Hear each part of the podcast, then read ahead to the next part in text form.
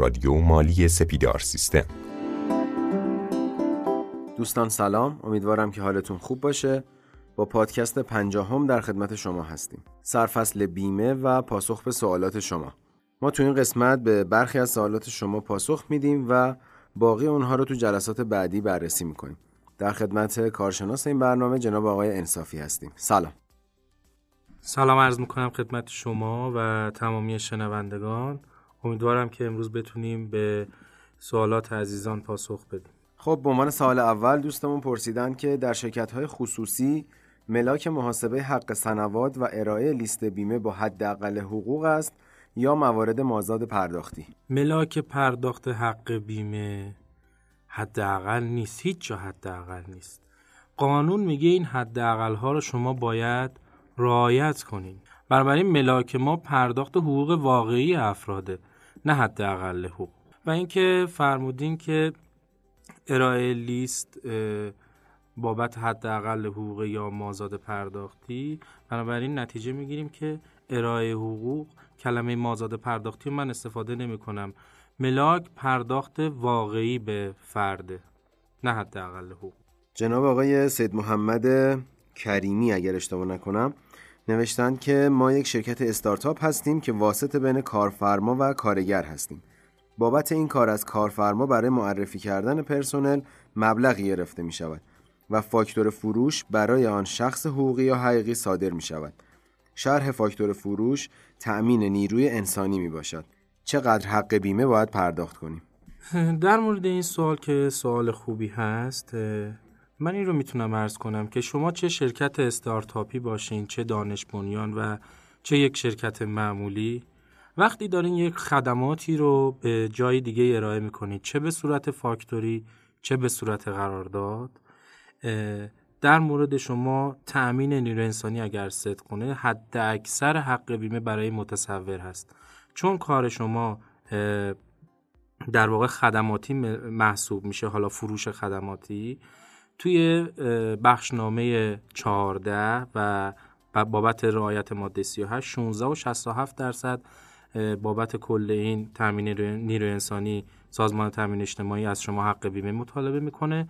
اما در مورد اینکه آیا شما موظفی که عینا 16 و 67 رو به بیمه پرداخت کنی یا نه این چارچوبی خاصی داره که ما می‌تونیم توی شرح ماده 38 اینو خدمتتون عرض کنیم که باید پرسنل مربوطه رو توی سربرگ کارفرما تاییدیه بگیرین و توی هیئت های تشخیص مطالبات برین حل و فصلش کنین. یا اگر از همون اول ردیف پیمان گرفتین این دیگه پرداخت بیمه براش متصور نیست و در واقع شما با پرداخت بیمه ضریب صفر می‌تونین این کارتون رو انجام بدین.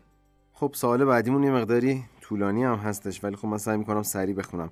ضمن عرض خسته نباشید خدمت شما استاد محترم و گرامی. در یک شرکت به عنوان کارآموز مشغول به کار بودم.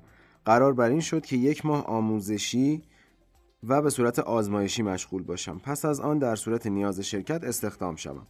بعد از پایان دوره به من گفتند سه ماه بعد از استخدام بیمه می‌کنیم. بعد از گذشت سه ماه پیگیری هایی که انجام دادم گفتند الان شب عید و باید زودتر می‌گفتیم. من از تاریخ یک هفته 97 مشغول بودم تا 31 دو 98 در این فاصله بیمه نشدم. حقوق ماه اول رو هم به هم ندادن. و زمان تصفیه حساب هم حقوقی که به من دادن برای سال 98 طبق قانون 97 بود. ضمن اینکه ایدی و سنوات هم یک پایه ایدی یک پایه سنوات و یک پایه حقوق بر اساس ماههای کارکرد دادن. و آن یک ماه اول که دوره آموزشی بود رو هم حساب نکردن.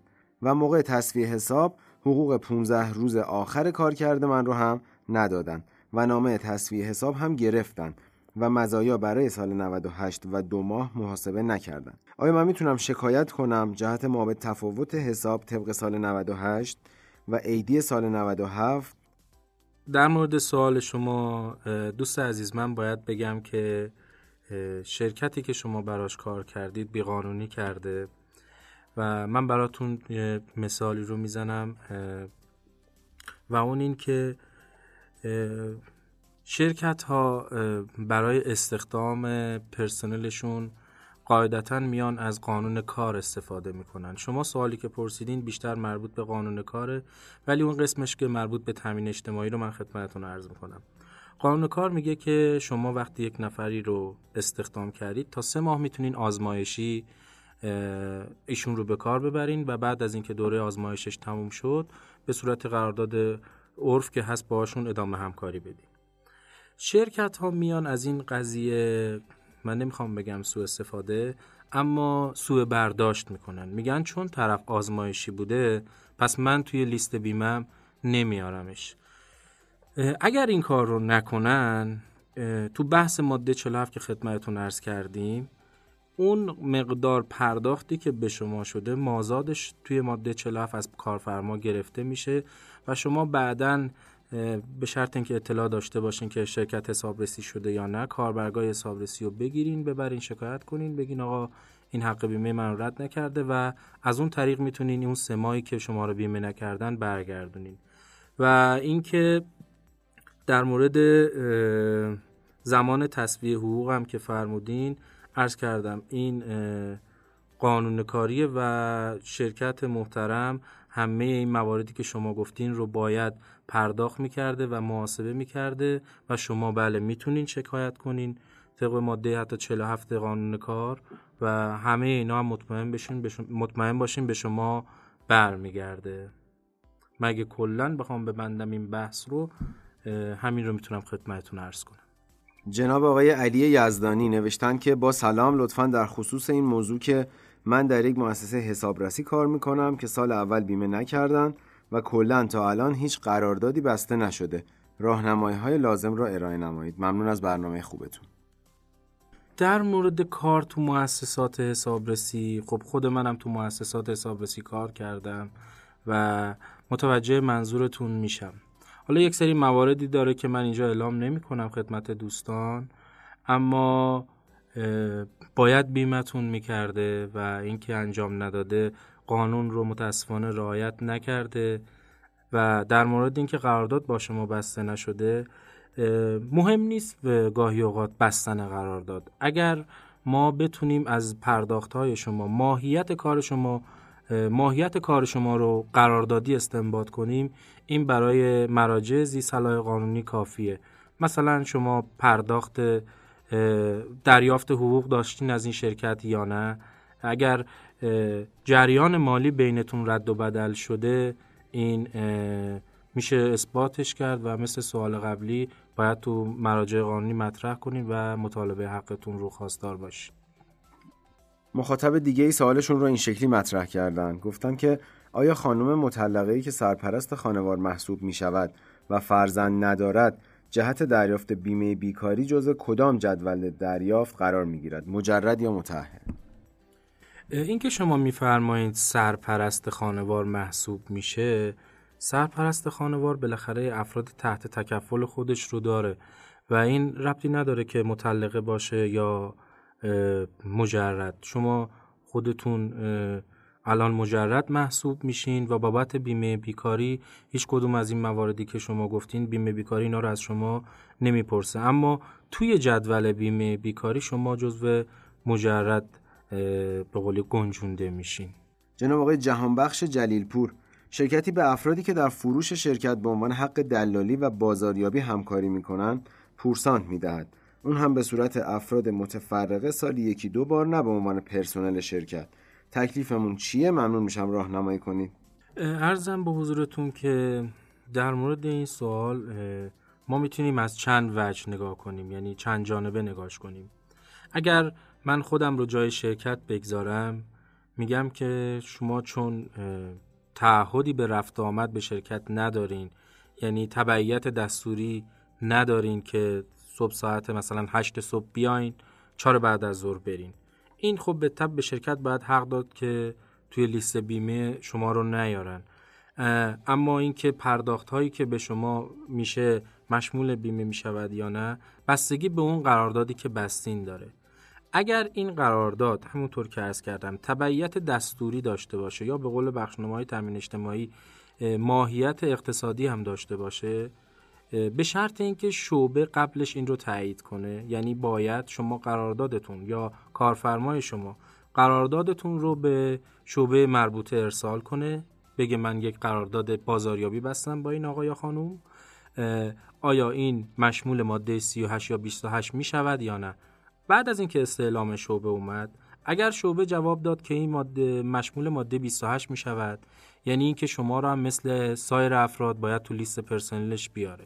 اگر نه بگه ایشون مشمول ماده 38 هم نمی شود یا مشمول ماده 28 نمی شود و ماده 38 هم نمیشه طبق ماده 18 15 چون شما یه کار انفرادی دارید, دارید انجام می‌دید و بابت شما حق بیمه ای نه کارفرما می‌تونه مطالبه کنه نه خود سازمان تامین اجتماعی.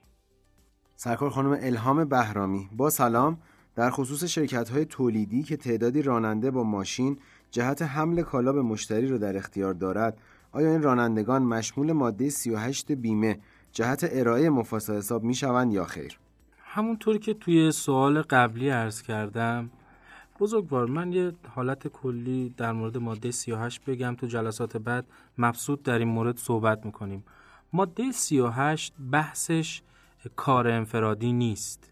شما راننده های شما به تب با توجه به نوع کار دارن کار انفرادی انجام میدن.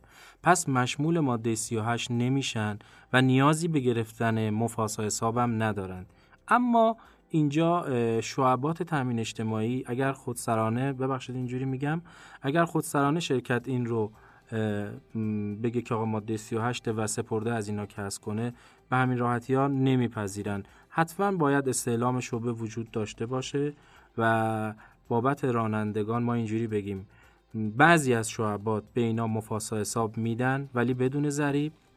و خیلی از شعبات هم میگن که چون این مشمول ماده 38 نمیشه و ماده 38 به معنی یک نفر بیشتر یعنی اینجوری بگم خودش کسی که قرارداد میبنده به اضافه همکاراش.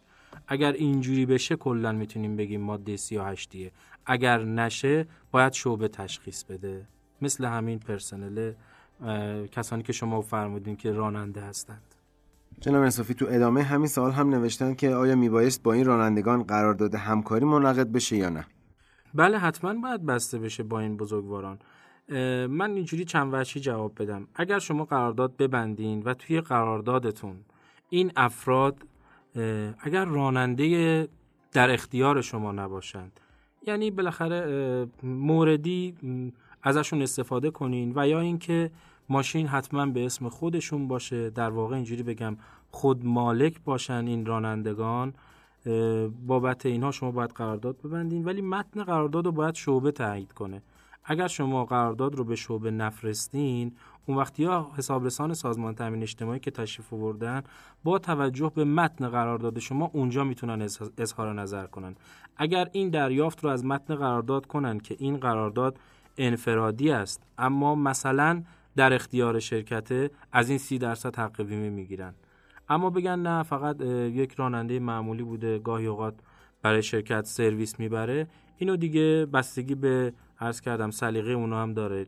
ممکنه 7 و 8 بزنن حتی ممکنه غیر مشمول کنن بگن آقا طبق دادنامه 18 15 و یا عرض کردم اگر راننده در اختیاری استنباط کنن 30 درصد حق بیمه مطالبه می‌کنن. همه چیز بستگی به متن قرارداد شما داره.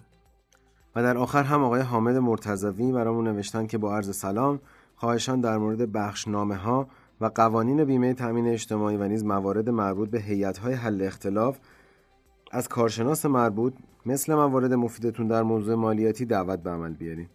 در پاسخ به این دوست عزیزمون باید بگم که ما این موضوع رو شروع کردیم. پادکست سومی هستش که در خصوص موضوع بیمه و تامین اجتماعی داریم صحبت می‌کنیم و این فرایند ادامه دار خواهد بود با همکاری جناب آقای انصافی عزیز.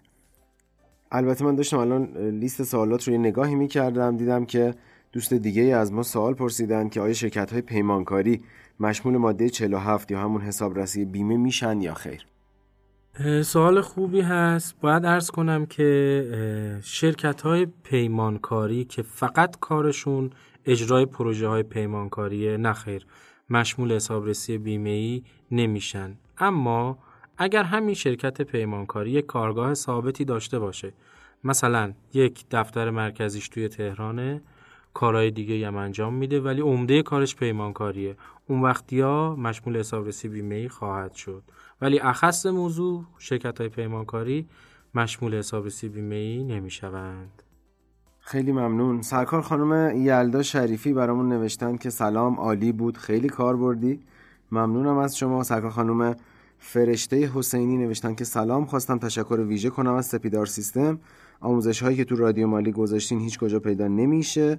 نه تو دانشگاه نه هیچ کجای دیگه. واقعا نمی‌دونم چه جوری تشکر بکنم. که ممنونم از شما دوست عزیز. جناب آقای حسین کاسبی هم از ما تشکر کرده بودن خیلی ممنونم از شما مخاطبان عزیز رادیو مالی. ممنونم از استاد عزیز جناب آقای انصافی که وقت خودشون رو در اختیار ما قرار دادن و تونستیم به سوالات مردم پاسخ بدیم. خواهش می‌کنم انجام وظیفه بود. امیدوارم که مورد استفاده تمام عزیزان قرار گرفته باشه. از شما هم تشکر می‌کنم. با رادیو مالی سپیدار سیستم همراه باشید. خداوند یار و نگهدارتون.